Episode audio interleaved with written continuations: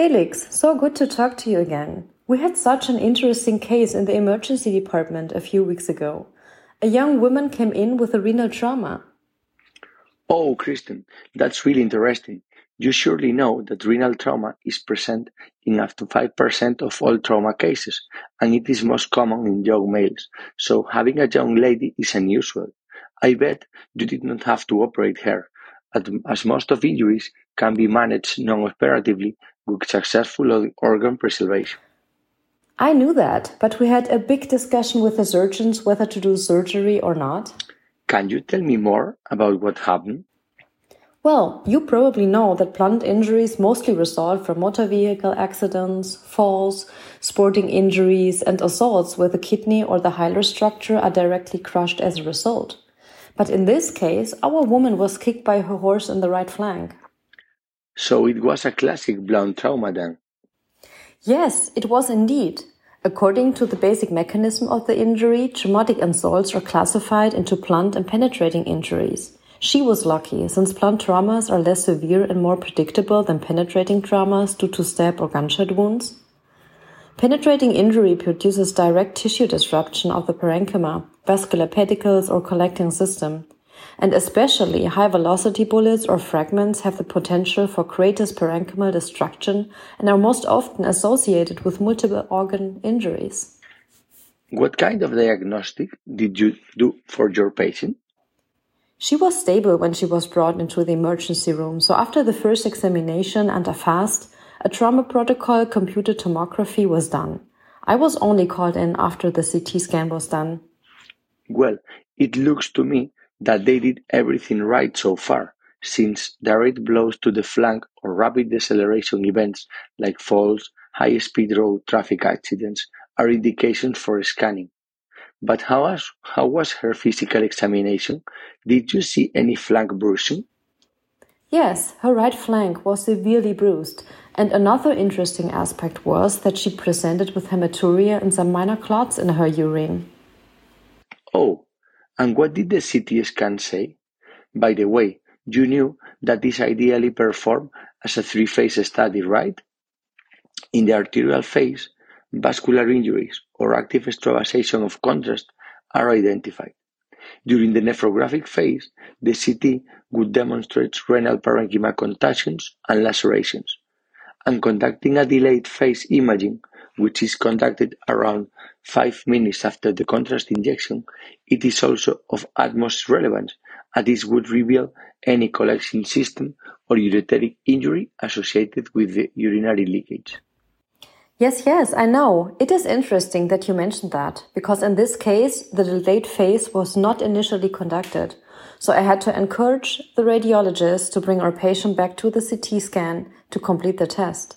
And it turns out that such delayed phase was relevant as there was urinary extravasation from the collecting system in the lower pole of the right kidney. The radiologist initially wanted to convince me that we were talking about a grade 3 trauma, because there was some active bleeding contained within the Gerota fascia. But after reviewing the delayed phase, we looked together to the updated classification of the AAST, and since there was parenchymal laceration extending into the urinary collecting system with urinary extravasation, he finally considered it a grade 4 trauma. Well done! Performing a correct classification of the kidney injury is highly relevant for planning further management. Since you told me that your patient was stable, I assumed you decided to manage her blunt renal trauma in a conservative way, as this approach is associated with the lowest rate of nephrectomies and does not increase immediate or long-term morbidity. I'm wondering if you prescribe one shot of antibiotics or prescribe long course. And I am also curious about how strict was your bed rest protocol. I'm asking that because currently it was demonstrated that the risk of secondary hemorrhage in isolated renal trauma is really low, and the practice of strict bed rest has won in patients who are able to mobilize, while, on the other hand, we have to balance the risk of deep venous thrombosis related with trauma and the strict bed rest, so probably you recommended compression stockings and low molecular weight heparins. Yes. We advise the doctors in ICU to keep a relative bed rest, prescribe thromboprophylaxis with stockings and heparins, even considering that she has some degree of hematuria. And regarding the antibiotics, after a discussion with our infections disease team, we decided to give a long course of antibiotics because of the risk of infection of the hematoma and due to the fact that our patient had a urine leak. And how was the development of your patient? Had she had an adequate recovery from the renal trauma? With conservative management, she initially remained stable. After 24 hours, however, her lab showed an unexplained drop of hemoglobin. Kidney functions maintained normal. There were no signs of increased hematuria. So, despite of having no signs of infection, no fever, no infective parameters in her blood samples, due to the persistent drop in hemoglobin, we conducted a control CT scan. And in this new imaging test, the radiologist found an active bleeding in one of the segmentary arteries in the lower pole of the injured kidney. Surprisingly, the hematoma was not increased in size compared with the previous CT scan, and the urinary extravasation was no longer evident in the delayed phase. It is very common to have to repeat CT scans in kidney trauma patients like you did. The literature demonstrated that repeat imaging can be safely omitted for patients with grade 1 to 3 injuries as long as they remain clinically well. But with any sign of alarm, fever, significant flank pain, or an unexplained decreased hematocrit like happened in your patient, repeat imaging is indicated in order to minimize the risk of missed complications. There is even a recommendation to repeat imaging routinely in high-grade injuries between two to four days after after the initial trauma. And regarding the, the initial urine leak, you do not have to intervene, which is also in line with current evidence demonstrated that most of these extravasations could be safely managed conservatively. But I am now wondering if you still continue monitoring the patient following the finding of an active bleeding. Yes, in the light of the new findings in the imaging test, we decided to conduct an embolization of the active bleeding artery. Our colleagues from the interventional radiology department managed to localize the segmental artery and performed a supraselective embolization. The images of the intervention were really revealing and confirmed the sealing of the vessel and the preservation of the nearby arteries. I am really glad to hear that. It is amazing how the radiologist managed to stop the bleeding selectively. Did you know that according to published literature, angioembolization it is likely to be most beneficial in the setting of high-grade renal trauma, described as the American Association for the Surgery of Trauma scale greater than 3. And another fact is that no eh, operative management of high-grade renal trauma using embolization can be successful in up to 95% of grade 3 trauma and up to 89% of grade 4 cases. I hope that was the case with your patient. How was the development of your patient after such intervention? After the embolization, we kept her in relative bed rest for the next 24 hours. At that point, her vitals remained stable, her blood count started to recover, with no further drop in her hemoglobin level.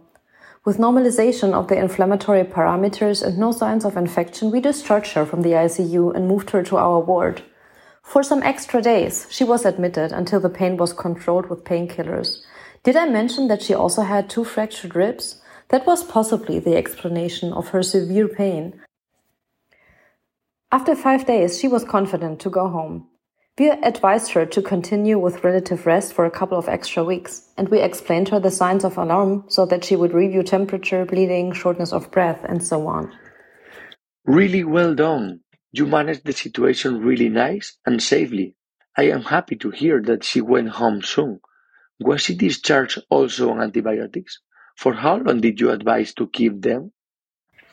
In our hospital, we have the luxury of a very approachable infection control team. We asked for their advice on this issue. Following their indication, our patient only had antibiotics during the ICU time. As soon as she was on our ward, we stopped the antibiotics. Since she had no prolonged hematuria and no signs of infection, she was discharged, only with oral painkillers due to her broken ribs. And I only have one last question. It is controversial if further imaging tests are required in lower grade renal trauma, but in your case, having a grade 4 trauma requiring embolization, there is some risk of delayed complication. Are you planning any follow-up tests and consultations for your kidney trauma patients after the hospital discharge? Now that you mention it, we had the same debate at the time of the discharge. But since she underwent embolization and had initial urine leak and hematuria, we planned an appointment after three months. This is the timing recommended in the guidelines. She will undergo a CT scan and we will conduct urine analysis and blood tests. In our clinic, our dedicated nurses will check her blood pressure too. She was already on oral medication for that before her accident, but we will monitor it. Hopefully, she will be perfectly fine at the follow up after three months of the injury. And since you manage her injury non-operatively, her chances are really high of being really nice. Did you know that angioembolization has also been shown to provide the greatest protection of renal function, with no difference in renal function after long-term follow-up? My only advice for her would be to stay away from her horse for a long time after such, such accident. Many thanks, Christine. It was really great to speaking with you, and congratulations for your great work managing this patient. Oh, yes, we certainly recommend her to look for less adventurous activities than horse riding for the time being. It was a pleasure, Felix. I hope to see you soon around. Bye bye.